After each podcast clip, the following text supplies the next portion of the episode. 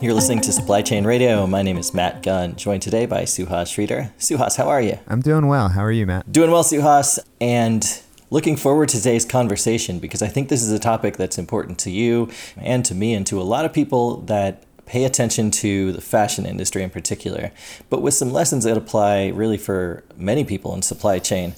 Um, Suhas, do you want to tell us a little bit about Fashion Revolution Day? Sure.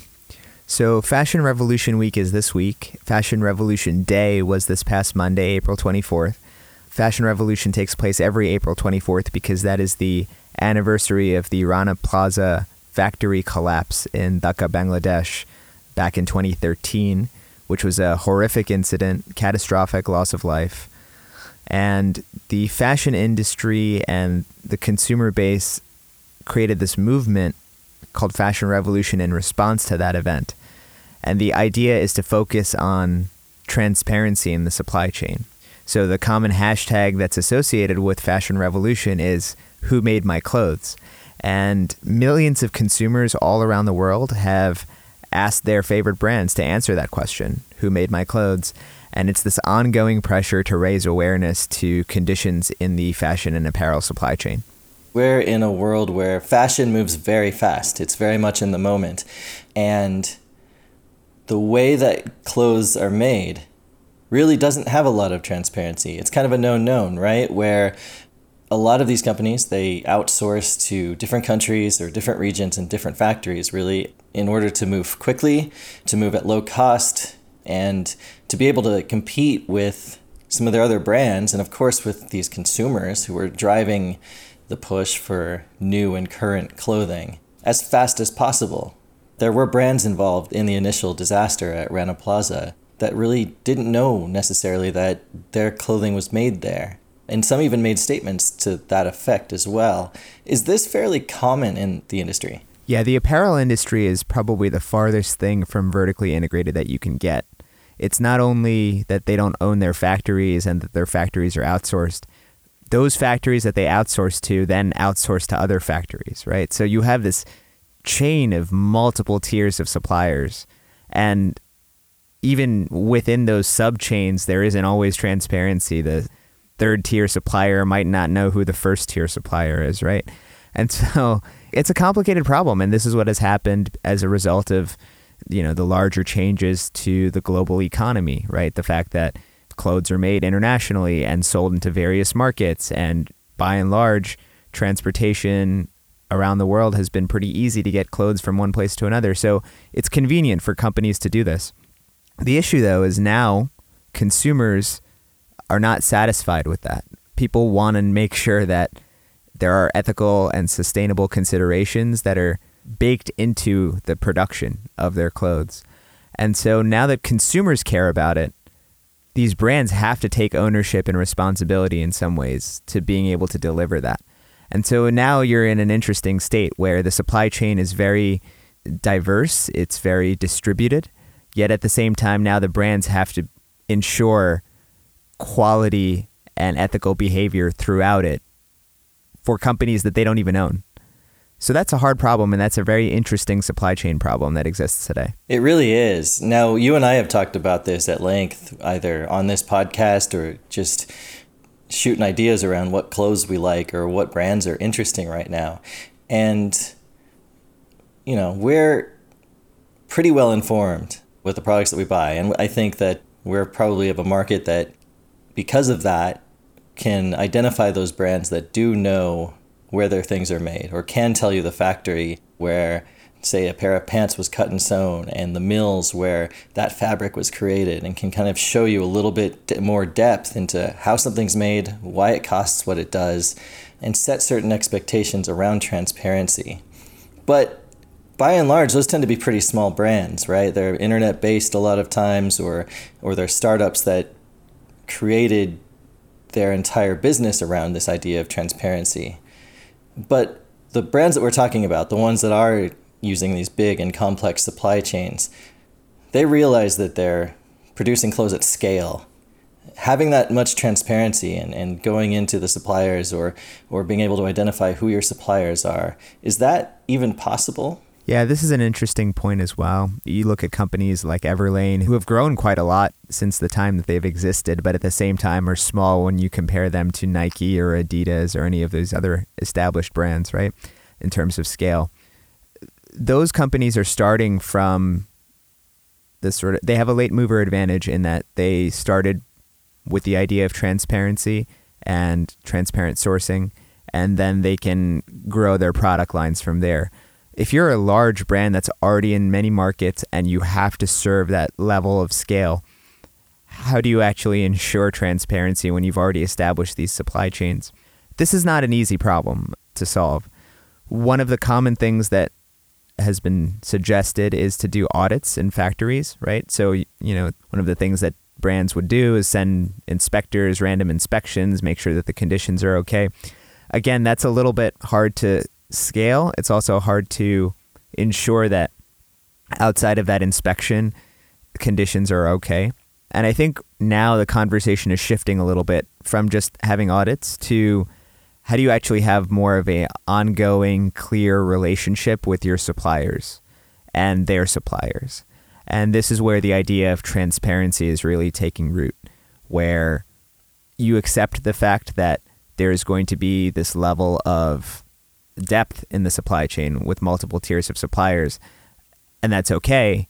But you need to have some visibility into what they're doing and who they are at the very least, right? So that way there's some accountability. Now, that's where information and technology and communication come into play because if you look at different technology solutions for business problems like order collaboration or supplier collaboration, all of those things. They're not explicitly designed for transparency and sustainability and ethical production. But what they do as a consequence of what their business function is, is to link these partners together so that at least you know who's involved, right? So if you create an order, you know where that order is going to go and you can follow it, you can trace it that's the first step i think is to know exactly what your supply chain is doing. And then once you have that information there will be multiple ways to kind of ensure the the level of ethical behavior and sustainability that you need to satisfy consumers. But it's a multi-stage process. There's no silver bullet right now. Is there a benefit if you're a supplier and you're engaging with say a big brand like Levi's that outsources a lot of production of a pair of pants around the world to kind of work within that type of framework. Yeah, so one of the elements of technology solutions to these supply chain issues that comes into play for sustainability for suppliers is this idea of supplier financing. Right? And suppliers one of the reasons that conditions can often get so bad in their factories is simply because they don't have the money to shore up their buildings to ensure that the workers get you know decent conditions. And it's life is actually hard for some of these suppliers in developing countries because they don't get access to capital. They have high capital costs as far as infrastructure goes. And often the way that buyers interact with suppliers they get extended payment terms. So even when an order is fulfilled the buyer doesn't have to pay for 90 days or 120 days or whatever it is. So there's this constant cash flow problem, which makes the situation worse. Now, in the case of Levi's, for instance, they actually used technology along with relationships with financial institutions like the IFC to ensure sustainability by giving their suppliers money. So, as a supplier in the Levi's IFC program, meets Levi's sustainability conditions, and they have a whole terms of engagement where you basically benchmark sustainability and ethical production against a set of standards. As they meet those conditions, their financing rates from the IFC actually improve. And that's one way of using uh, something that, again, finance is not something that you immediately think of when you think of transparency and ethical production, but it is an innovative way to ensure some of that behavior through finance and through the technologies that exist today. And that's a great example because, again, that's attacking the problem from one side and there's multiple sides that you need to attack it from but there are concrete actions you can start taking already we don't have to wait for that silver bullet to come about this is something that people can be proactive about today And that in itself is pretty revolutionary. All of a sudden, because of those financial incentives, it seems that those suppliers might not cut corners or they might want to treat their employees a little bit better or be a little bit more open about their own processes. So that is actually one way of making a difference. In a large scale, when you're talking about some of the other big names out there, fast fashion or slow, you know, it seems like when you have a day like Fashion Revolution Day, there's a lot of surface level activity. The discussion is around, you know, hashtag who made my clothes, and maybe a factory is getting involved a little bit. And certainly, you know, a brand's marketing effort around that too.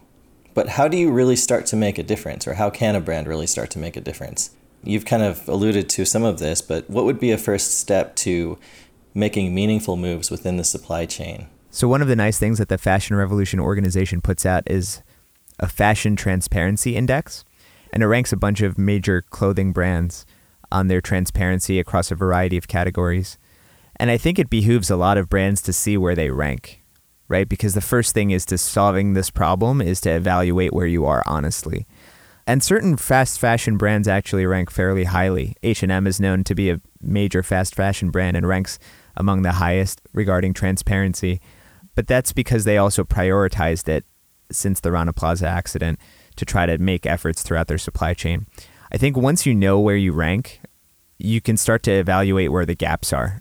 The transparency index actually goes into different categories such as visibility and collaboration and all of those different aspects of the supply chain and you can start to address those.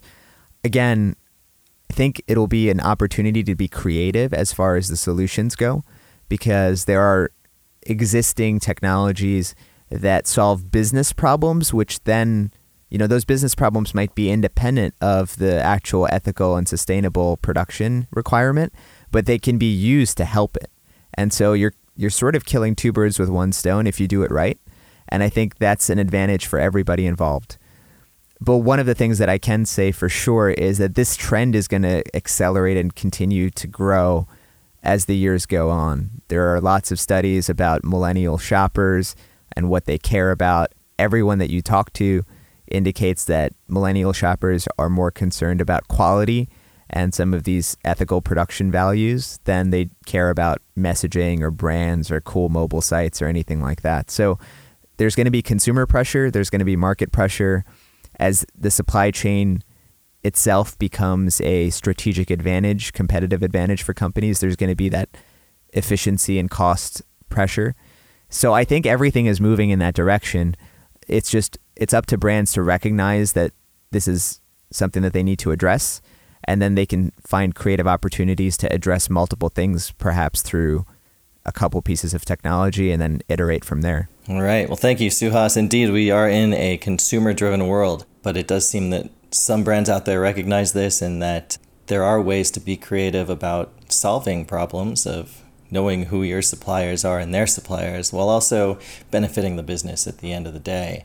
As far as Fashion Revolution, where can we learn more about this initiative or how to get involved? Yeah, so fashionrevolution.org is a great place to start because they have a link to a lot of their campaigns as well as the Fashion Transparency Index that they publish, which is a great place for businesses to start.